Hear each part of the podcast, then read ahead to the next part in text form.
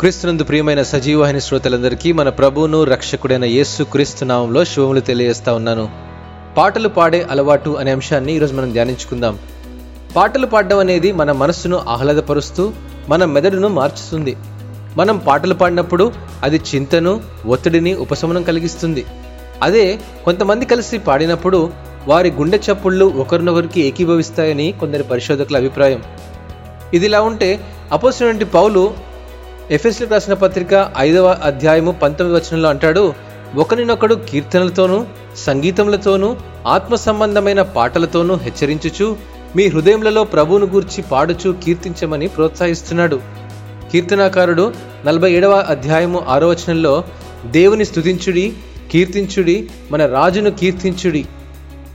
ఈ విధంగా పరిశుద్ధ గ్రంథంలో అనేక సందర్భాల్లో కూడా దేవుని స్థుతించమనే చెబుతుంది. శత్రువులు యూదా జనాంగం వైపు వస్తున్నప్పుడు భయపడిపోయిన రాజైన యహోషపాతు అందరినీ యహోవా సన్నిధిని సమకూర్చాడు. సమాజాన్నంతటినీ తీవ్రమైన ప్రార్థనలో నడిపించాడు. వారు తినక త్రాగక కేవలం ప్రార్థన మాత్రమే చేశారు. ఏమి చేయుటకును మాకు తోచదు మీవే మా దిక్కు అని ప్రార్థన చేశారు.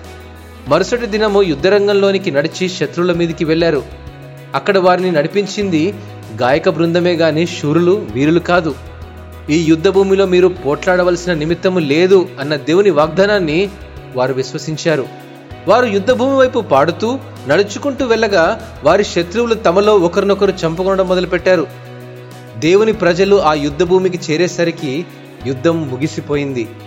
వారు పాడుకుంటూ తెలియని దిశగా విశ్వాసంతో నడుచుకుంటూ వెళ్ళగా దేవుడు తన ప్రజలను రక్షించాడు. ఈ యొక్క సందర్భము దినవృత్తాంతంలో రెండవ గ్రంథంలో ఇరవై అధ్యాయంలో మనం గమనించగలం. యుక్తమైన కారణాలను బట్టి ఆయనను స్థుతించమని దేవుడు ప్రోత్సహిస్తున్నాడు. యుద్ధ భూమిలోనికి మనం వెళ్ళినా వెళ్ళకపోయినా మన ఆలోచనలను హృదయాలను జీవితాలను మార్చివేసి ఎటువంటి సమస్యనైనా అధిగమించగల శక్తి దేవునిని స్థుతించడంలో ఉంటుంది. దేవునితో అనుసంధానమైన హృదయాలు ఆయన స్థుతులను ఆలపిస్తాయి. ఇక మన నోరు తెరిచి దేవుని స్థుతించడానికి ఆలస్యం ఎందుకు? ఒకసారి హలెలుయ చెప్దామా? హలెలుయ దేవుడు ఈ వాక్యమును దీవించినగాక. ఆమెన్.